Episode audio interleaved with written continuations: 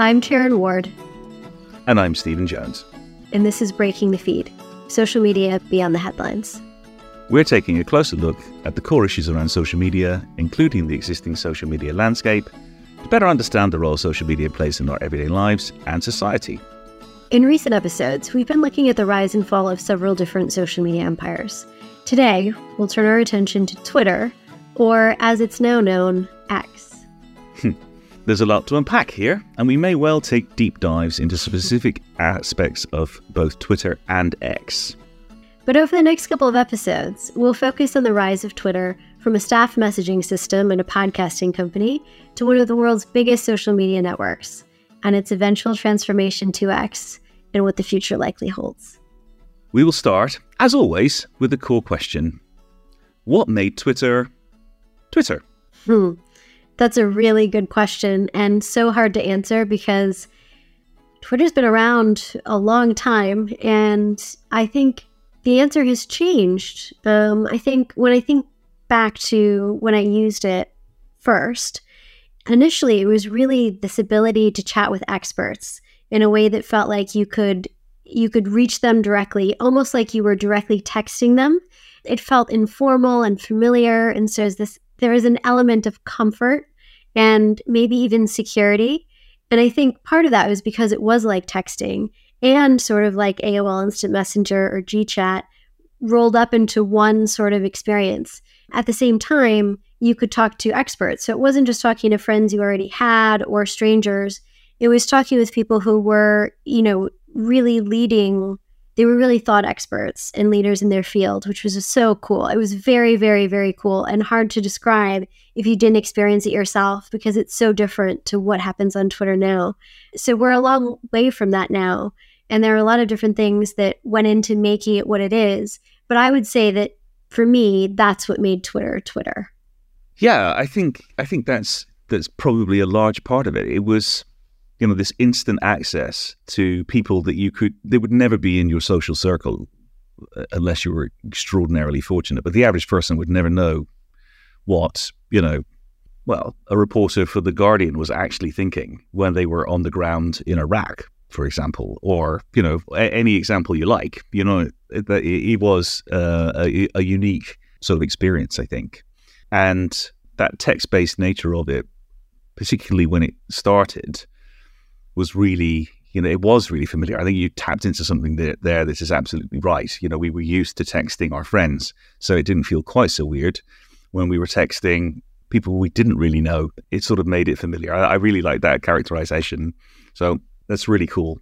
And let's Let's move on and think about where Twitter actually started. And, and it is one of the older large platforms in existence. It it began in uh, in two thousand six, right?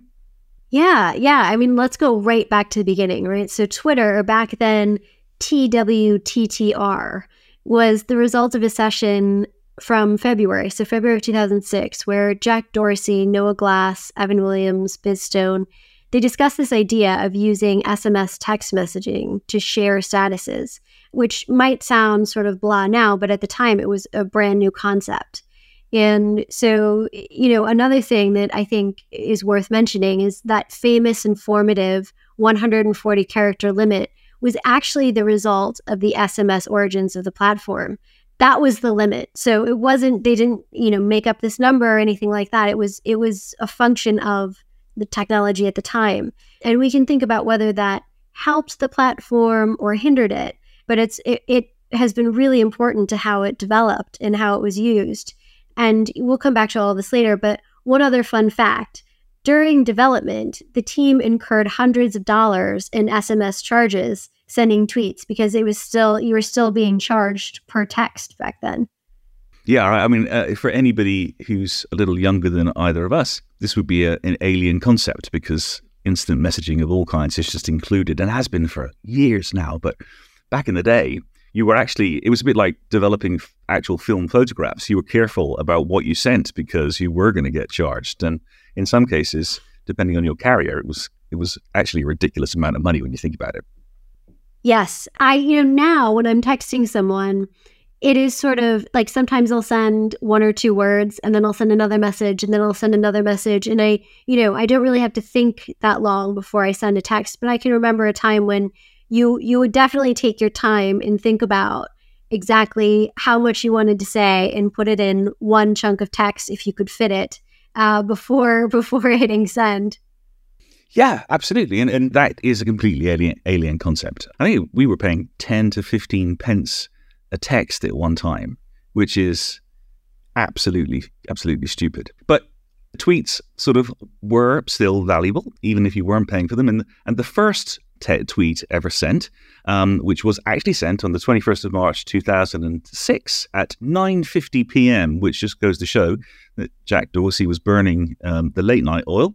Um, and uh, it wasn't particularly profound. It, it read, "Just setting up my T W T T R. But what's really interesting is, though, whilst it must have cost fifteen cents for him to send that, an N F T of the tweet was sold by Dorsey uh, in twenty twenty-one for two point nine million dollars. Um, quite a return on the fifteen cents it cost to send it. And uh, a year later, it was offered for sale by by the person who originally purchased it for forty-eight million dollars. Unfortunately, the uh, the highest bid he received was uh, nine thousand nine hundred sixty-eight dollars. And uh, in July of this year, it was actually valued at three hundred seventy-five dollars. Um, and I have the trouble feeling that at some point soon, it will actually be worth the cost of the original S M S message. Um, so not a great investment. Twitter launched to the public in July of that year, and um, users tweeted about a minor earthquake in California in the August, and that gave the team insight into how Twitter would be used to share individual experiences of, of major events. Yes, and it wasn't until South by Southwest that Twitter actually hit a tipping point. So the number of tweets during that conference went from twenty thousand to sixty thousand, partly because the team placed brilliantly sixty-inch T V screens in the hallways and streamed the tweets so people walking by could see them and participate. Isn't that an absolutely genius marketing tool?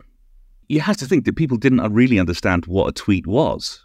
And so here you have people who are obviously extremely interested in tech actually seeing in, in presumably almost re- real time, you know, what other people are saying and then, you know, getting excited and joining into the conversation. Um, absolutely, absolutely brilliant. And I think that, that, you know, clearly built on that insight from the earthquake, which was, you know, I think I read quite small, like four point four on the, the Richter scale. But just the fact that they saw that people were tweeting about what ha- how they experienced it, um, and, you know, they were they were tracking that. Uh, presumably that gave them the idea for using this event that they were at to um, to sort of like build build enthusiasm for it. And, and it absolutely was the, the, the tipping point which really got them started. It's very clever. Yeah, amazing. Like in the um, the early earthquake, Twitter activity spikes during major events. Um, the tweeting record was broken in two thousand ten when two thousand nine hundred forty tweets per second were sent in the thirty-second period after Japan scored against Cameroon. Um, it was broken again three days later when the L A Lakers won the N B A final. And again, seven days later, when Japan beat Denmark in the World Cup. It's it's really interesting because, you know, we've talked about this one hundred forty character limit and what Twitter was meant to be initially and how it really became fairly quickly about the ability to post about something that a lot of people were experiencing or something that a few people were experiencing, but a lot of people were interested in, in or curious about.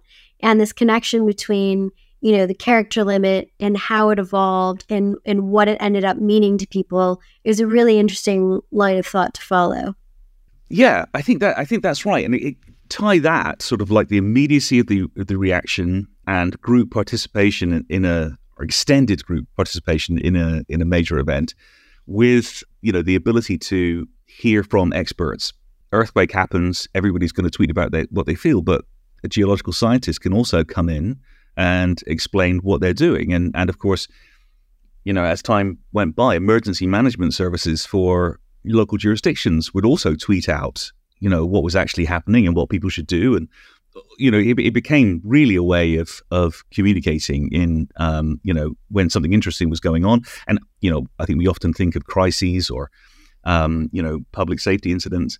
But but obviously, you know, sporting events are also really important, because the, the those records were all broken during um, you know, major sporting events, um, which is which is really interesting, um, and also a lot of a lot of fun. I think we in the recent years we've we've heard a lot about, you know, the serious side of Twitter, and very often negative, uh, the negative way that t Twitter has been used. It's n it's not always been that, and in fact there are a lot of things happening even now which are not dreadful and potentially damaging to society.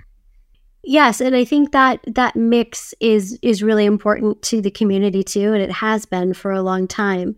But there are some technological challenges to operating a network that functions in that way. So this ability to go from, you know, a few thousand tweets per minute to lots and lots, um, you know, ten or a hundred times more than that is, you know, certainly back then was challenging. It's still challenging now, as you and I both know. But, you know, for example, when Michael Jackson died in two thousand nine, the Twitter servers crashed. So users were updating their status and, and including the words Michael Jackson. And it was, you know, it was at a rate of something like one hundred thousand tweets per hour, doubling the normal load.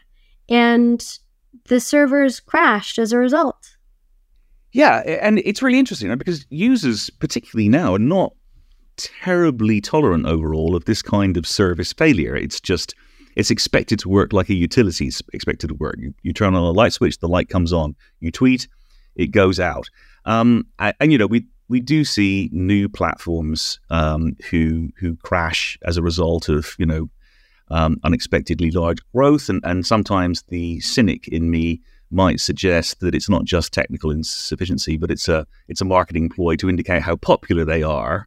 Um, and get some some lines of print or coverage online, and and I'm pretty sure in some cases that is the case. But it wasn't the the only thing that went wrong that day. It, it, you know, I, I read as I was preparing this that that Google searches spiked for Michael the phrase Michael Jackson, and the system at Google felt that it was under attack, and so it actually returned error messages for those those those search requests, right? Which is, you know, can you imagine Google not responding to a request about Michael Jackson's health at the moment he died, or around the time he dies? It's really, you know, we've come a long way in uh, in that time frame, because I think that would be extremely bad for business at Google. Yes, I I would think so, and I think your cynicism, at least in this case, is is well founded. Um, but I think probably back then it really was a genuine technical problem. The question, though, is why did they get away with it in the way that they did, right? And I don't mean that in like a, a throwing stones kind of a way, but, you know, when you depend on a platform, or you think you can depend on a platform as a way to get immediate news or share immediate news, and then it lets you down at a moment when it's really important. Not that Michael Jackson's death was necessarily that important in a in a news way or like an emergency, but obviously it was important to a lot of people, and they couldn't they couldn't engage at that moment when it really counted. Why do you think people didn't just say, that's it, I'm, you know, we're moving on, or finding something else? It is that's a really it is a really good question, and I'm not really sure why you would get away with that. I guess we were it was a simpler time, you know, even though it was only two thousand nine, which to the two of us doesn't really feel like that long ago. Maybe there were just other things to worry about. It, it was also interesting that, that C N N didn't really report this until they actually had a confirmation from the coroner that Michael Jackson was dead, and I don't think they're that responsible anymore. So maybe it just was the time, and that people weren't so obsessed with the immediacy of access and response. But, you know, I, I really think that now, when the platform goes out, and it did go out actually not that long ago. You remember shortly after Elon Musk took over, um, they had a failure, and I think we, we'll probably talk about that in, a, in one of the future episodes in this series. That was major, major news, and um, and there was a, a certain amount of consternation. So I think it's, it, it probably is true that it, it doesn't work. What do you think? Any any final thoughts on that one?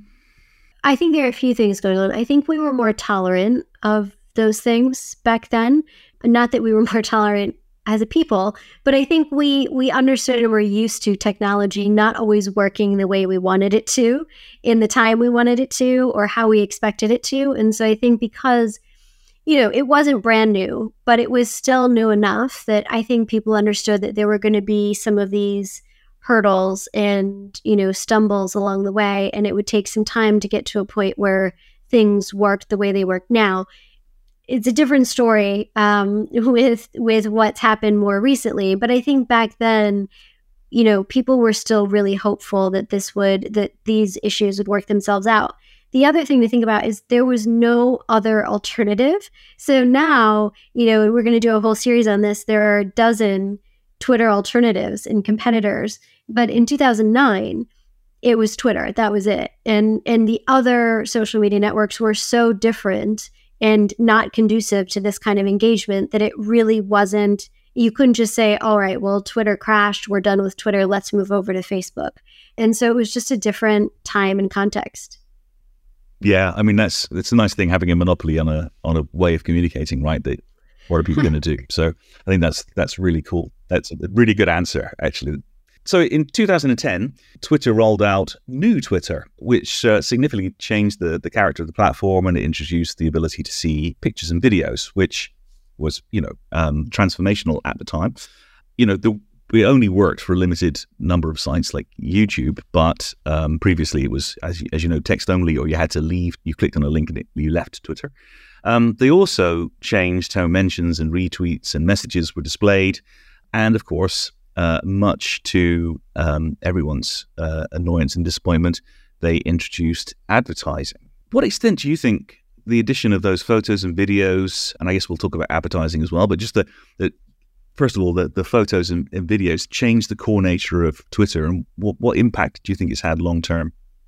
Ooh, I can tell you at the time, I really disliked it. I mean, you know, I don't like change anyway, but none of these changes seemed necessary or positive to me at the time. You know, what possible use could there be to post a photo or video on Twitter? Why are they introducing ads? This was, you know, overall for for me personally, a less a less enjoyable experience.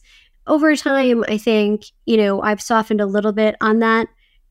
Very little bit. I understand why you would want to add photos and videos to something like Twitter. And of course, you know, ad revenue is, we'll talk more about that too. But I think it both changed Twitter and didn't. I think some people do post photos and some people do post videos, but by and large, the, the core of Twitter has remained about the text. Um, and I think that both shows its resilience and the lack of a real need to make that change. Yeah, I mean, I, I feel the same way. And I think I've become more negative about the addition of photos and videos, or at least links to photos and videos on Twitter over time. I think there's um, there's there is a, a benefit to being able to f- take a, a photo, a video on your phone and upload it to Twitter of an, an event which is happening right now. And I think we've seen lots of examples where that's been done. And, you know, that's a positive thing on the whole. But I, I do sort of come back to this idea that this the this short, punchy, one hundred forty character text limit communication was really, even if they didn't have a planned reason for it, other than that was the length of S M S messages, that was the maximum length of S M S messages, it, that it worked out that that was really, I think, a good hook. And then being able to have people share YouTube videos, particularly, I mean, I just don't, I don't see that. I mean, I can see from the business point of view, having links to specific sites with which you perhaps have commercial agreements to um, share revenue makes a lot of sense. That was probably part of it, but I don't I don't think it was good for the platform for what I think up until this point it had been really good for, which was that engagement with experts, engagement with what was going on, and I think it did change it. And of course, you know, it, we have to we have to talk about it. The the introduction of of advertisements fundamentally changes the way that a service will interact with you, because suddenly you're not the customer, you're the product, and the the advertisers are the are the uh, the customer of the service, right?